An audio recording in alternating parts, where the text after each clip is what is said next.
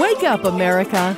It's Morning Air with John Morales, Sí, señor. Sarah Tafoya, That's my mom. Ah. and Glenn Leverins. This is Morning Air. On Relevant Radio and the Relevant Radio app. Yes, indeed. Wake up, America. It's Friday, January 13th, 2023. Good morning, and welcome back to the final hour of Morning Air on the memorial of St. Hilary, Bishop and Doctor of the Church. I'm John Morales, along with Glenn Leverins. Our studio producer is Gabby Burke. Sarah is off today. Thanks so much for joining us all across America here on Relevant Radio and the Relevant Radio app. On Fridays, we always remember the Sacred Heart of Jesus as well as the passion and death of our Lord Jesus Christ. I want to bring in my colleague, uh, Morning Air News anchor uh, Glenn Leverins. Uh, Glenn, what are a few of the big stories that are making headlines this hour here on this Friday morning? It might have been a tough call, but Attorney General Merrick Garland had to appoint a special counsel to oversee the investigation into President Biden's handling of classified documents from his time as vice president. Some were found just before the midterm elections. The news of that came out, found in an office he had used after he was vice president. That news just came out a few days ago, and now news more of those documents being found in various places, a couple of different spots on his property in Delaware, including in his garage next to his sports car. That would be uh, his Corvette uh, Stingray, uh, Glenn. a lot of uh, perspectives, a lot of questions out there uh, in in the media uh, about what is being described as a major scandal for the president. Um, in fact, um, one of the experts that we heard from yesterday on the Drew Mariani show was a former um, Assistant U.S. Attorney Andy McCarthy, who spoke to Drew about this scandal. I, I think it's all very uh, puzzling, and that those are the uh, sort of intriguing aspects of it. it. It's weird, Drew, that at this early stage we know a lot about the evidence yeah. and what the defense position is. Mm-hmm. Um, you know, we know that they're going to be able to prove that these were classified documents in an unauthorized place, and that Biden would say that uh, he inadvertently misplaced them, which really isn't a defense. So we know a lot about like the four corners of the of the evidence, but how we got here at this point and why yeah. and who, you know, pushed this so that we became aware of it. And if there is a political intrigue angle, like somebody doesn't want Biden to run, has decided that, uh, you know, he's not uh, a viable 2024 candidate and they're trying to pave the way for him to step aside. Who knows? I mean, that's the kind of stuff we don't know at this point. Uh, and it'll be interesting to to see as as things yeah. go forward. And you can hear that whole fascinating interview with Drew, uh, with Andy McCarthy uh, on the Drew Mariani Show uh, podcast here at uh, relevantradio.com. Uh, Glenn, uh, another story that is touching the hearts of many Americans is the, the passing of Lisa Marie Presley. Yeah, that's right. Elvis and Priscilla's only daughter, Lisa Marie, has died this week, yesterday, apparently of cardiac arrest at the age of just 54, seen on TV nationwide the night before at the Golden Globes. Uh, again, the, the only daughter of Elvis, and uh, a couple of her husbands include some famous folks as well.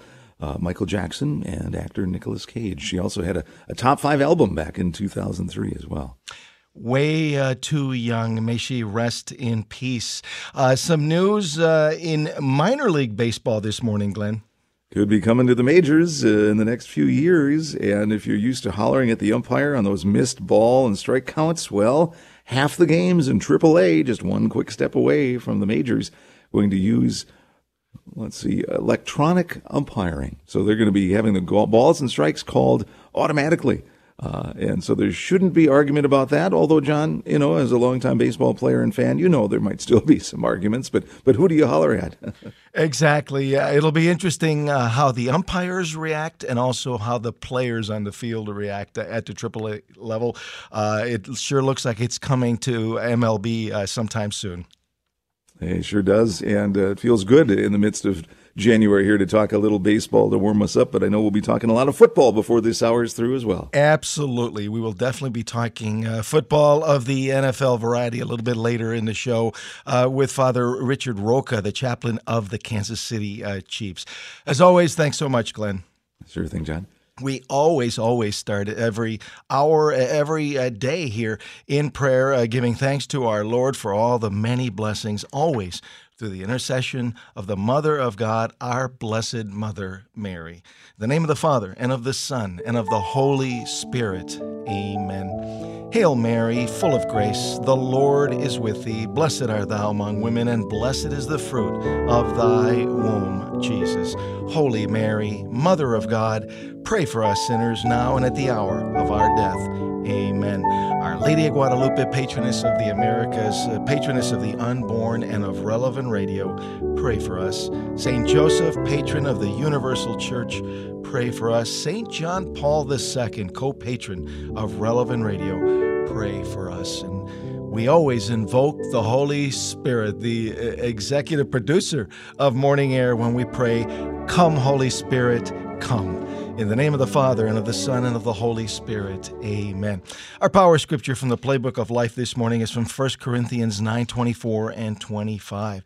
Do you not know that in a race all the runners compete, but only one receives the prize? So run that you may attain it. Every athlete exercises self control in all things. They do it to receive a perishable wreath, but we an imperishable wreath.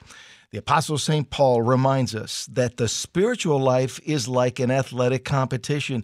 Using the language of sports, athletes fight and prepare to win a crown, like the Georgia Bulldogs. Uh, how about them dogs, the recent back to back college football national champions?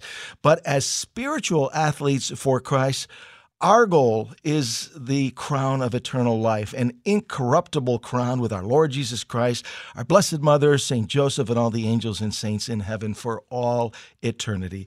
I want to encourage you to run the race of life and run to win with our Lord Jesus Christ. And we always pray with great confidence that prayer from the Chaplet Divine Mercy Jesus, I trust in you. Now, as we approach the National March for Life in Washington, D.C., which is actually a week from today, this morning uh, we are going to talk about how reality is not arbitrary when it comes to gender and when it comes to the defense of human life.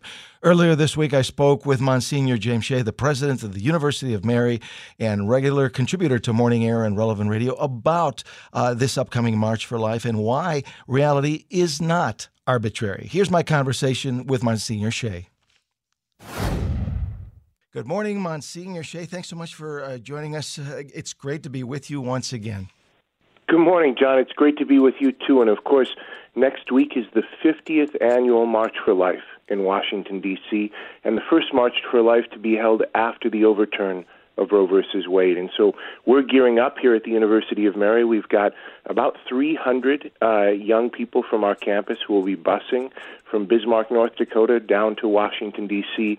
for the March for Life. And then we have a state March for Life here, and hundreds of other students on our campus who don't go to Washington show up at that march. And so next week, the University of Mary will be united in prayer and thanksgiving for the overturn of Roe versus Wade and praying for the future, for the sanctity of human life and the protection of human life in our country in every state.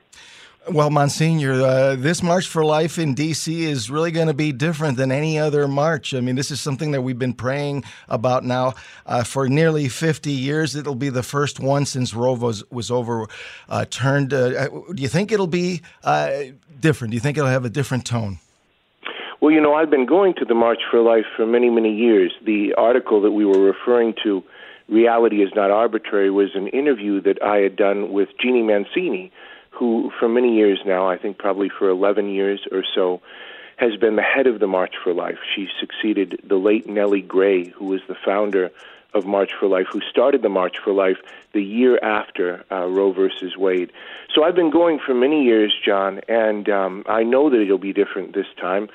If if only because the destination is different. Uh, for many years, we've always marched to the Supreme Court from the General Mall, from the Mall of the Capitol, where the rally for life happens, all the way to the Supreme Court up Constitution Avenue.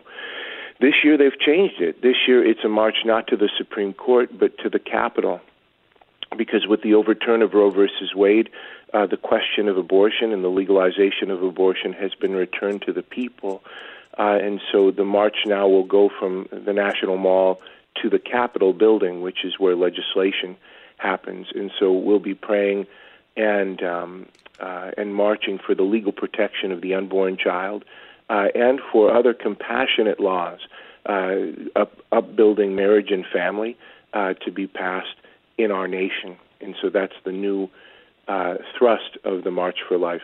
I also think that um, the pro life movement faces a, an important moment in its history. For such a long time, uh, we labored under the constriction of Roe versus Wade, which prohibited any um, serious uh, pro life legislation, even after Planned Parenthood versus Casey, which was perceived as, um, as loosening up the stricture on pro life legislation a little bit. But now it has truly been returned to the states, and um, and the pathway is open as well for federal protection of the unborn child. And so I think that there will be a new energy and a new hope. Also, um, I think that there's a new need for an outpouring of the Holy Spirit upon the pro-life movement, so that we might be given the wisdom how now, uh, in this new moment, to win the hearts and minds of people in a deeper fashion now that uh, the protection of the unborn child isn't dependent simply upon the fiat of the justices of the Supreme Court, but really has been returned for discussion in our civil life. And that's what we need to do. We need to talk about what's, what matters to us as a society and whether or not the unborn child will be welcome among us. Well, Monsignor Shea, uh, uh Jeanne Mancini, who you uh, interviewed uh, for uh, this article, Reality is Not Arbitrary, she is absolutely outstanding. She's done such a great job leading the, the March for Life. she's so powerful when she is interviewed by the mainstream media and presenting the pro life case. And I really enjoyed your conversation with her, reading about it. Yeah, so w- when you see Jeanne Mancini, even on the most hostile television program, she always exudes a true Christian joy because her work in the pro life movement is rooted not in political conviction primarily, but in her deepest convictions about the value uh, of human life, about how precious it is and how dignified human life is at every stage. And also, she has the joy of the gospel pulsing through her. I've been honored to host her several times here at the University of Mary. She uh, came and was our speaker for Prayer Day one year. And just this past year, on the 100th birthday of St. Gianna Beretta Molla, when we rededicated our entire School of Health Sciences to the namesake of St. Gianna, when we placed uh, the entire School of Health Sciences under St. Gianna's patronage, Jeanne was here. And every time I'm with her, I'm just struck uh, by how confident she is in God how unshakable her faith is, uh, and how joyful that makes her. And of course, that's what God wants for each of us. He doesn't want us to stew in anger and disappointment about how things are going in the world. And Jeanne, of course, as a pro life leader, has dealt with bitter disappointment as well as triumphs and um, and uh, encouraging moments in the course of her life. And that disappointment uh, when we look out and we see things darkening in our culture, that disappointment is kept at bay by the joyful proclamation of the gospel and the fact that Jesus and his conquering kingdom live in our hearts. And that gives us great, great encouragement to go forward. And so uh, she's such a cheerful warrior, uh, and I'm so grateful to her for her insight. I'm so uh, blessed to uh, have met her. I too uh, have had the opportunity to interview her. In fact, she is uh, in the 40 film, a very important part uh, of, of, the film uh, when it comes to the March for Life. Monsignor mm. Shea, can you talk a little bit about some of the intellectual and some of the spiritual wounds that, that our culture needs healing in, in order for life to really triumph in a, in a significant and lasting way? Yeah, that that was one of the main things that Jeanne and I had talked about in this interview. Reality is not arbitrary because I had said to her, beyond the political questions, which of course are at the forefront of the work of the pro-life movement, there's a deeper question of the intellectual and moral and spiritual wounds of our culture.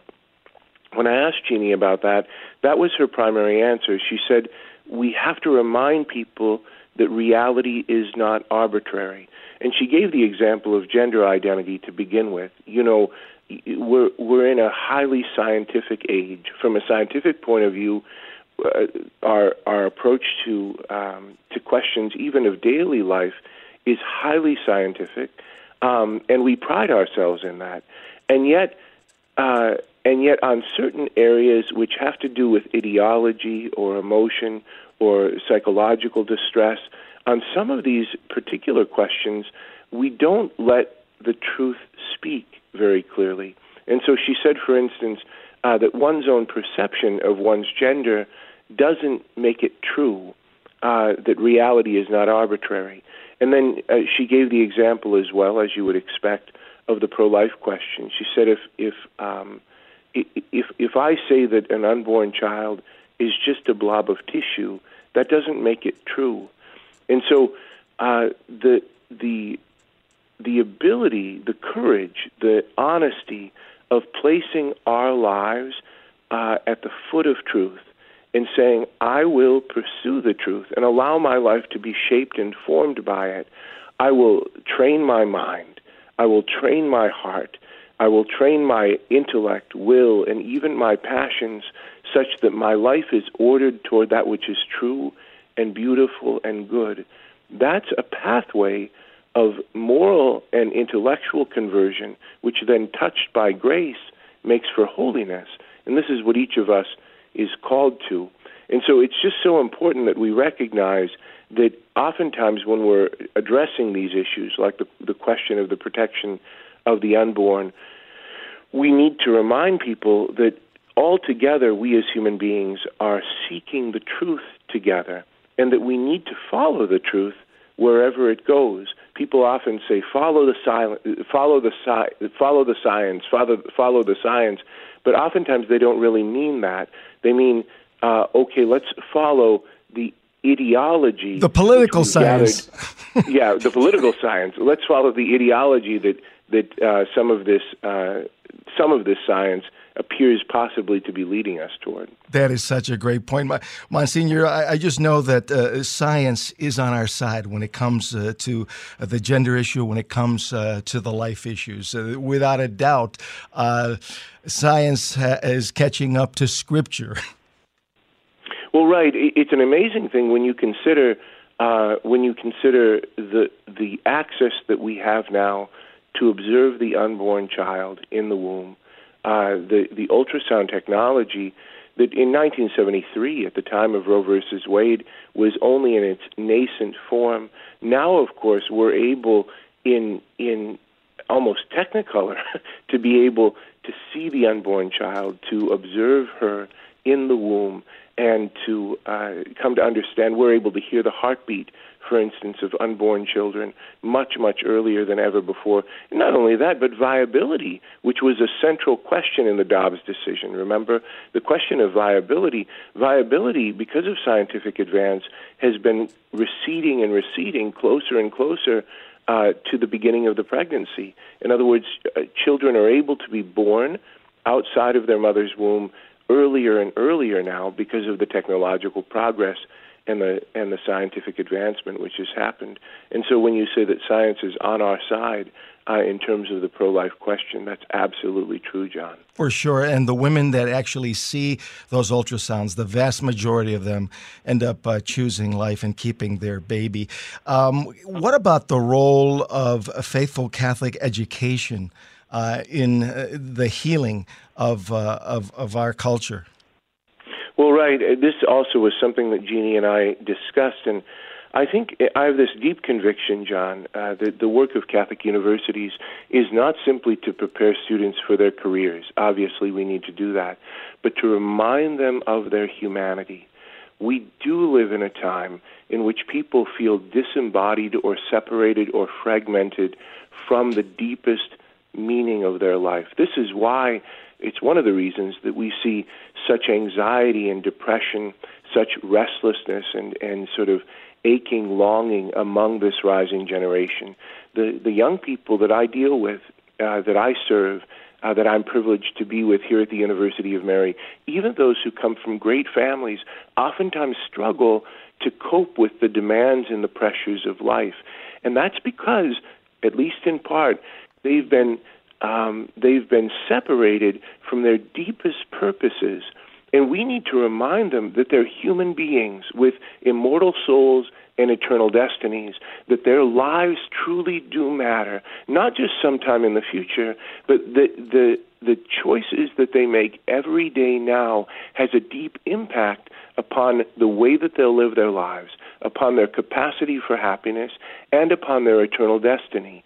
And so we're dedicated here at the University of Mary, which is a place of faithful education, which is which is filled with the hope and the joy of the gospel and the spirit of reverence for life that we've been talking about in terms of pro-life questions. We're dedicated to consecrating our mission to helping young people to understand that they're meant to be human in the fullest sense. Remember, the glory of God is man fully alive. That's from St. Irenaeus. Monsignor Shea, um, finally, uh, in our final moments here, I'd like to get your thoughts on uh, the young people, uh, the youth in the pro life movement, uh, described as the pro life generation and now the post Roe generation. Can you talk about how important they are going forward as this battle continues for the culture of life?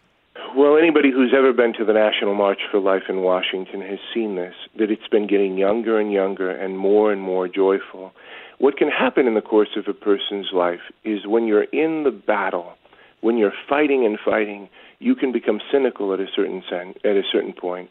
But young people are fresh; they're on the doorstep of their lives, and it's important for them to be able to give their hearts to great causes. That's why we've put so much accent here at the University of Mary upon the pro-life cause because this is a cause that young people can not only pour their hearts into, but they can make a real lasting difference in. And so they are the pro, uh, the the post Roe generation. They are the pro life generation, and they take that upon themselves very joyfully. And so it's a beautiful thing for us to witness that. But we witness it on our, on our campus every day. And I think it's important for all of our listeners to know that, that there's so much hope for the future, that what you read in the mainstream media isn't the whole of the story, that our young people are providing for, they're fighting for, they're longing for, they're marching for a future which is full of the reverence and the protection of human life and they will continue to work for that, and they do it with great energy and tremendous joy. Well, Monsignor Shea, uh, many blessings uh, in your trip with the University of Mary and the 300 plus uh, students that are going to the upcoming March for Life. We'd love to check in with you while you're in D.C. I'm always ready for that, John. That would be fantastic. As always, thanks so much uh, for being with us, uh, Monsignor. All right. God bless you. God bless you. Monsignor James Shea, the president of the University of Mary and a regular contributor to Morning Air. To learn much more about the University of Mary, visit Come to Mary. Looking at life from a Catholic worldview. This is Morning Air with John Morales, Sarah Tafoya, and Glenn Leverance on Relevant Radio and the Relevant Radio app. And welcome back to Morning Air. I'm, John Morales. It's great to be with you here on this Friday morning. Our number, if you want to be part of the conversation, 888 914 9149. That's 888 914 9149.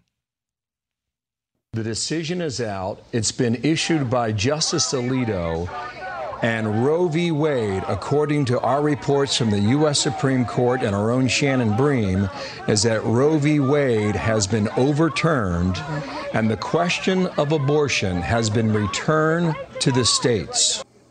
And that was uh, Bill Hemmer with a dramatic announcement uh, on Fox News back on uh, June 24th. Now, after Roe was overturned last summer, it's been a definite challenge for the pro life movement to keep up with the attacks and the assaults by big abortion and those who promote the culture of death. But after Roe, there is also a big challenge at many different levels to construct a post Roe world, one in which mothers, babies, and families are protected and cared for with the care that they deserve. Joining us live from the Chicago area is Morning Air contributor and pro life attorney Mary Hallan FioRito to talk about building a civilization of love. Good morning, Mary. Thanks so much for joining us. It is great to be with you once again here early in the new year. Hi, good morning, John, and good morning to all your listeners. I still love hearing those initial news reports that Roe was gone, I still kind of, you know, have to pinch myself and say, did that really happen? You know, but it's uh, thank you for for replaying that and bringing us back to that moment. Absolutely, yeah, it's a moment in history we will never forget, and uh, there were so many prayers over uh, the last fifty years for that moment to become a reality. But now uh, here we are in the post Roe world. Can you talk to us a little bit about uh, what exactly is this post Roe world, and what do we want to see and help build? Well, obviously, we want to build a world where every child is welcomed in life and protected in law. So that is our overarching goal. Um, that every child who is conceived will be born into a loving family, um, will be cared for, and the law will recognize and protect, as it does, all born people. Um, our goal has always been, as the late Dr. Jack Willke put it, to love them both, to love them equally, mother and child. So we need to care for the mother, we need to care for her child, and we need to care for all who are concerned with making this a world where all life, particularly people who are vulnerable, like the elderly and the disabled, where all people have at least a basic right not to be directly killed. And we see infringements on on that in all sorts of different ways. I mean, the very frightening things that are going on in Canada right now with assisted suicide and I have a doctor friend who treats mostly children with severe disabilities. And, you know, she said, they are coming for my patients. This is really terrifying to me because, you know, my children already have difficulty accessing the, the care and the services that they need. So, you know, abortion has always um, not been sort of the, the, the end of respect for human life because it's such a slippery slope, right? And um, Dr. Jack Kevorkian, who was known as the founder of the assisted suicide mo- uh, movement, even said publicly once that you know Roe paved the way for legal assisted suicide. He said, if not in law, at least in public opinion. So. Um, you know, the, the overall goal of the pro life movement is really to kind of zero in on respecting all human life. And if you can't do that at the earliest stages and at the end of life, respect for everybody in between is going to start to deteriorate as well. So, um, you know, it's it's kind of an interesting time in the pro life movement because while Roe is gone, and in some states, the unborn child are protected. Unborn children are protected. Um, in some states, pretty significantly. In many other states, they are not. And in fact, some of those states, like you know California, New York, and Illinois, are seeking even to expand their extreme abortion policies. Um, you know, making taxpayers pay for them, making elective abortions available up until the moment of birth, um, making you know mobile clinics, setting them up alongside you know state lines so that women can come in. So we we really still have a lot of work to do and I think it's going to have to go back, at least in some respects, go back to the science that we've always started with, which we, which of course is that we know that what you have at the moment of conception is both human and alive. To go back to that science, um, it just astounds me. I, I know you're on social media a lot, John, and um, when I see people saying, you know, this is pregnancy tissue is not a human being, it's not a person, et cetera, et cetera which is just nonsense. And so now I feel like, oh, good Lord, do we have to go back and fight this this battle again? We actually won that many years ago, you know, because any embryology textbook will tell you that what you have at the moment of conception is human and alive. So um, we're going to have to start, you know, re-educating people on the science and hoping that that will help them to understand the human rights component um, on which the science is grounded. Well, Mary, uh, there's no question that it's such a challenge uh, for uh, pro-lifers uh, to really uh, present their case, especially dealing with the uh, the mainstream media, the secular media, social media. A lot of challenges. Next week, you're going to be participating in a in a roundtable with a bunch of experts on this topic of building a civilization of love. Where can our listeners register to to listen to this discussion? Well, I, I hope that your listeners, especially those who will be in Washington for the march next week, will come. It's being sponsored by the de Nicola Center for Ethics and Culture at the University of Notre Dame. It's going to be held at the National Press Club on Thursday, January 19th at 5:30 p.m. You just go to ethicscenter.nd.edu and uh, just search for the DC panel, and it'll feature myself. Um, uh, the senator from Louisiana, pro life Democrat Katrina Jackson, who's fantastic, Dr. Monique Chireau Wubbenhorst, who is a OBGYN whose expertise is maternal mortality rates, especially among communities of color, and Leah Libresco and Heather Hacker, and again myself, and we'll all be discussing these kinds of ideas that we have And the, the goal of the de Nicola's Center's Women and Children First initiative, which is again to build that society where women are respected and their unborn children are protected. And it's it's just going to be a great conversation. And I'm really hoping that your listeners um, will will take advantage of everyone being in the same room together. So again, that's at ethicscenter.nd.edu, or you can go to my Twitter feed, and I've tweeted that out a couple of times already. Sounds fantastic. It sounds like it's going to be a powerful roundtable. Thanks so much, uh, Mary, as always. Really appreciate you being with us. Well, thank you again, and I hope you all have a wonderful weekend. You too. Many blessings. Mary Hallan FioRito. We need to, to take a short break when we come back. Father Richard Rocha, the chaplain of the Kansas City Chiefs, will give us his take on the Bills' uh, Damar Hamlin's miraculous recovery. We're also going to talk some faith and NFL football. So stay with us. There's much more to come here uh, in the upcoming moments on Morning Air after this.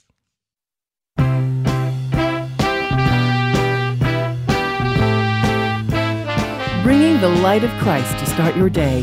This is Morning Air. Jump into the conversation. Call 888 914 9149. Wake up, sunshine. And welcome back to Morning Air. I'm John Morales along with uh, Glenn and producer Gabby. Thanks so much for joining us on this Friday morning here on Relevant Radio and the Relevant Radio app.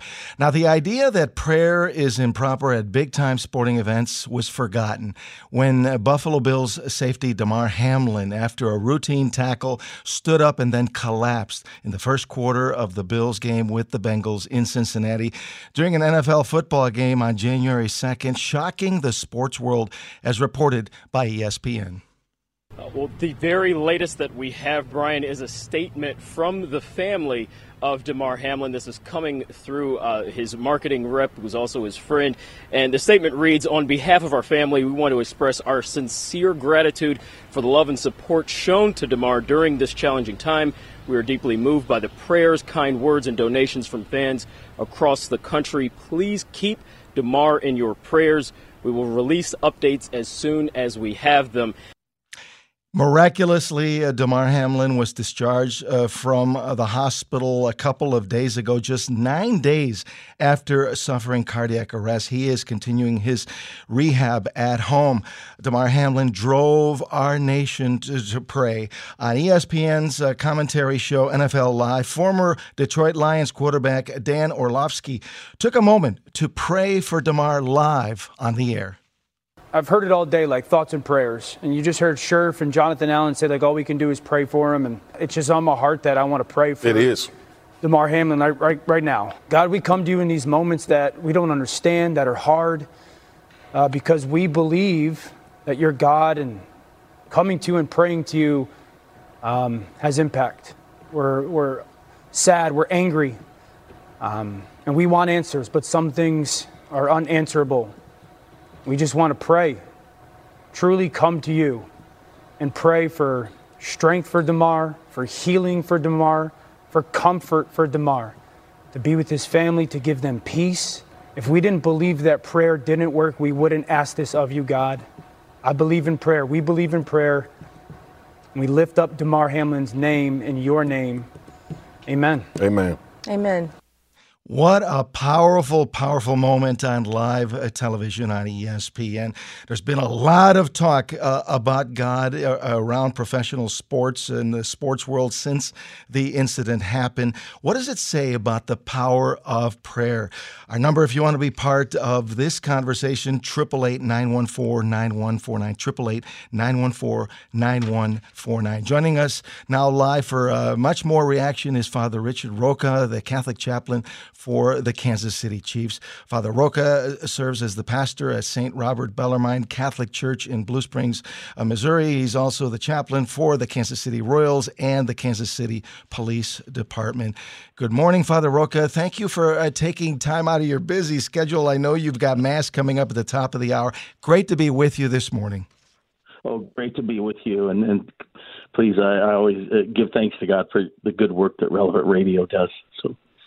Thank you, Father. Now, uh, you've been a, a, chaplain, a football chaplain. Uh, you've coached the game. Uh, you've been on the sidelines uh, for a long time. Uh, from your perspective, what was your reaction when you saw what happened to Damar Hamlin on Monday Night Football? Well, obviously, it, it turned toward prayer, and and I I actually was um, away for about two or three minutes. I did not see the play live. Obviously, there's plenty of opportunities after that. Um, but I, when I came back it, right away, it was a serious situation. It seemed, and and uh, uh, you know, again, uh, th- these past years, the loss of that sense of prayer, the importance of prayer, um, really kind of came true to show uh, the true colors, the power of prayer. I, uh, it's terrible that a, a, an accident like that um, has to happen in order for us to uh, uh, to turn to turn back to God um, as a nation, as an organization, um, you know, as a society. You know. Uh, NFL football and football in general has, uh, you know, be, become America's game, and for some people, it's almost a religion. But uh, it'd be fair to say uh, that uh, millions of prayers uh, were, were, responsible for the good news that we're hearing about Damar. Exactly. I um, have not talked to any of the other the Catholic chaplains, but we also, you know, obviously are, are, are the team chaplains that lead, uh, you know, a service the same time that Mass uh, is happening. Uh, there's those men that, uh, again, their faith is important to them. I, I'm so grateful for uh, the Chiefs organization to continue to keep uh, the faith in in in the spotlight, so to speak, in regards to to Holy Mass, and then the uh, the service that they have, the chapel service as well. So uh, yes, um, and I and I know I haven't talked to any of our uh, uh, staff or, or players uh, within that uh, uh, time frame, but but no, it's so important that yes, it, you know, forget everything else and let's let's turn to uh, let's turn to the power of prayer. And uh, what a great example. Maybe that will ignite uh, bringing it back Father Rocha, it, it was uh, very uh, inspiring uh, to see. It didn't matter whether you're a Bears fan or a Chiefs fan or, you know, uh, a Dolphins fan. It seemed like the whole nation uh, started praying uh, for Damar. it really brought our country together, and that's the beauty of sports in general, um, and and what we can see even on an NFL field. Exactly. You know that it was an organization, the NFL, coming together uh, truly doing the right thing. And and so thanks be to God for that. There are a lot of criticisms about you know the uh, the, mocking prayer and even you know through the media and what have you um, in years past and. Uh, but no, that you know, aside from that, let's let's get away from that and just thank God for uh, the time that uh, that an organization, uh, community, uh, you know, entire uh, uh, world of fans that love the NFL uh, gather in prayer. So I just hope it's uh, it uh, leads to conversion of hearts. Well, uh, last uh, Sunday, um, Josh Allen and the Buffalo Bills took the field uh, with uh, number three flags uh, in honor of Damar Hamlin. The number three was all over uh, the stadium. It, it was an impressive game. listen to what happened in, on the first play of the game against the Patriots as heard We're underway CBS. as New England decided to defer after winning the toss. And here's Hines on the run back, breaking a tackle and taking it past midfield. And down the sideline he goes. This is storybook. An opening kickoff return for Damar Hamlin. And this place is absolutely going wild. Oh, you just said this is storybook. This is almost fate. I just can't believe what just happened. Josh Allen, the same thing six days removed from this incredible can't believe it scene that we saw with the Bills player down in Cincinnati, and now Dramatic uh, moment as heard on CBS Sports there. Jim Nantz with the call. Uh, the uh, uh, Bills went on to win it 35 to 23 over the Patriots. Uh, afterwards, Bills quarterback Josh Allen said, "God is real." Um, it was it was really uh, an amazing moment. and your reaction, Father? you know, obviously God is real, and, and He also uses secondary motivations. Obviously, the threes all over the place on the field. You know, uh, coaches and, and players wearing that those the, the number three pregame.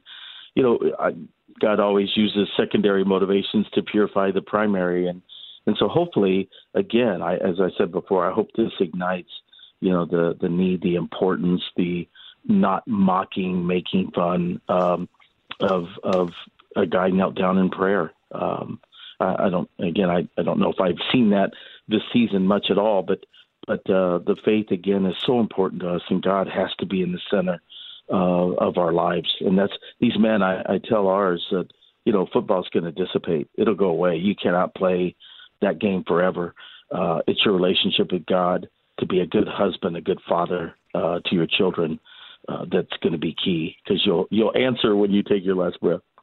Uh, uh, Father Rocha, and we're joined this morning by Father Richard Rocha, the chaplain of the Kansas City Chiefs. Uh, uh Father, one other note uh, from last Sunday's game. Um, of course, we, we talked about the number three for Damar uh, showing up all over the stadium, but it also showed up in the stats. quarterback Josh Allen threw three touchdown passes, and the Bills' defense made three interceptions. It seems like it was meant to be a real God incident, Father. Right, and you know if if uh, there's parallels to you know number of touchdowns, number of interceptions, what have you, sacks. Uh, yeah, uh, just that we give uh, all the the glory and praise and honor to God. Um, you know, again, you know, it, I always would say football and into the into the Royals. You know, this God love baseball. Well, God loves you, and if this is your profession, if this is what you love and put your heart in, then he loves it as well. And that, you know, that uh, again, it sounds so simple minded, but uh, uh, those guys have to be uh, just continually reminded of that. That you know what, I can I can live my Catholic faith, I can live my Christian faith. Um, you know, as a as a player, as a coach, uh, as a part of a, a team uh, organization, uh, but that has to be first and foremost. God, God has to uh, just to be paramount in their life in our hearts. Well, Father, I know you've got Mass coming up uh, at the top of the hour in the final moments that we have together. Um, your thoughts? Uh, the NFL playoffs are starting uh, this weekend with the uh, wild card games. Uh, Patrick Mahomes and your team, the Kansas City Chiefs, are uh, they they are enjoying a first round bye, finishing 14 and three on the season, first place in the AFC West division. They're really the favorites. They really have a big chance to win it all. Yes, I, you know, probably a good time to gain some momentum. Um, again, regardless of what happened and and the decisions that the NFL has made in you know Buffalo and, and Kansas City uh, get to the AFC Championship. Uh, but obviously, not not only as a as a Catholic chaplain for a team, as a former coach and and uh, and player, um, this is obviously highlights December with with all the bowl games on the college level, and then the playoffs beginning, and then going into January uh, really hypes up. So, um, you know, I, I do like uh, uh, just uh, again from the naked eye, uh, sitting back, um, uh, just observing. Uh, you know, I do like. Uh, I think we have great chances. So. Uh, Patrick Mahomes is, is playing as well as he's ever played, uh, looking like an MVP once again. Yes, he's uh, he's a remarkable young man um, and a man of faith as well. And I just uh, just so glad that that, that, we uh, uh, we have him on our team. But yeah, what a what a great leader and uh, a great leader in the community as well. So uh, we're so blessed for that. And and there's many other men uh, you know on the team and that Lisa and I've been a part of that uh, that that really showcase that as well. Well, Father, we'll have to talk about the playoffs as they uh, uh, continue. There's a lot of other uh, teams uh, behind the Chiefs uh, the Bills, the Eagles, the 49ers, Bengals, and the Cowboys that are considered favorites to win it all. But only one team will come away with the Lombardi trophy. Father Rocha, thank you for taking the time to be with us this morning. Really appreciate uh, your spiritual perspective on the game and your love of the game of football. Thank you, and God bless you and, and Relevant Radio. Thank you so much. Father Richard Rocha, the Catholic chaplain for the Kansas City Chiefs. Uh, I want to bring in uh, my uh, colleague uh, Glenn Leverance uh, into the conversation. I know uh, Glenn is you are such a, a big football fan. this is always exciting to see the NFL playoffs kicking off here with the wild card games. Yeah, absolutely. Coming up this weekend, uh, slug of games. Got six of them over three days, and uh, many feel that the Bills, with that extra boost uh, from everything around Damar Hamlin, uh, could give them a very good shot to, to you know really make it tough for Kansas City to, to waltz all the way to the uh, the Super Bowl. But we know those uh, Chiefs are an awesome team as well. But uh, yeah, just interesting to see the humanity returning for a bit to, to sports. Not that it was ever all the way gone, but uh, some football hearts were softened, I think, with the whole Damar situation, John, in the last couple weeks. There's no question. As I, as I said to, to Father Rocha, I, it, just really felt like uh, you know football was secondary.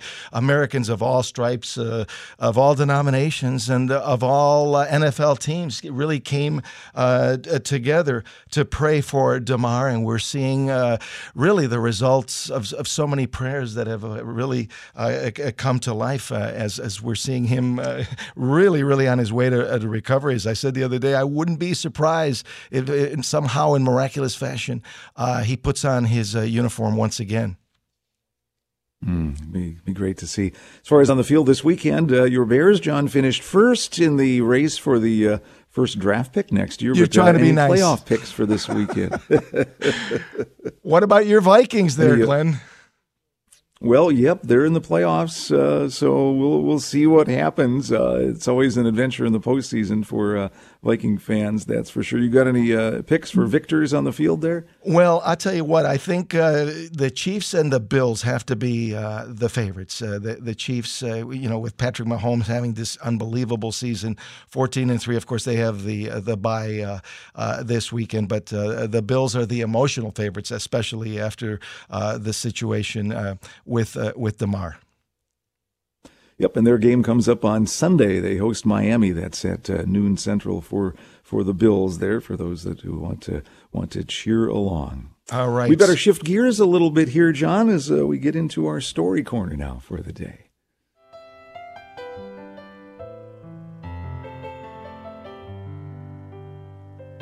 Our story today called God is Merciful. Once upon a time, a powerful king had a large orchard. It was filled with a vast variety of fruit trees. His Majesty employed a skilled gardener to tend the trees. Each day, the gardener would pick the most ripe and juicy fruits from the various trees and gather them into a basket. Every morning, when the royal court was in session, the gardener would go and present the fruits to the king. One day, the gardener collected some cherries, took them to the royal palace. It just so happened that day the king was in a foul mood. He carefully picked a cherry to sample, only to find it was sour. The king vented his anger at the gardener. In a fit of rage, he launched a cherry right at his servants. He hit the poor gardener square in the forehead. The gardener's response? God is merciful. Well, greatly puzzled, the king inquired, God is merciful. You must be hurt and angry. Why did you say that? The gardener replied, Your Majesty, my original plan today was to bring you pineapples. This could have been so much worse. God was merciful for prompting me to change my mind. Romans 8:28 we know that all things work for good for those who love God, who are called according to his purpose. As always, thanks so much, Glenn. One of my favorite scriptures. God really is merciful. Let's get off to a great start this new year. Try to go to daily mass if you can and pray the family rosary across America, 7 p.m. Central tonight with our very own Drew Mariani and Maggie Groeschel uh, subbing for Father Rocky. That'll do it for this Friday edition of Morning Air. For Glenn Leverance, producers, uh, Gabby Burke, Sarah Tafoya, our entire Morning Air team, I'm John Morales. Thanks for joining us. Let your light shine before all. God bless bless America. We'll see you Monday on the next morning air. Have a great weekend. Jesus, I trust in you. The Patrick Madrid Show is straight ahead.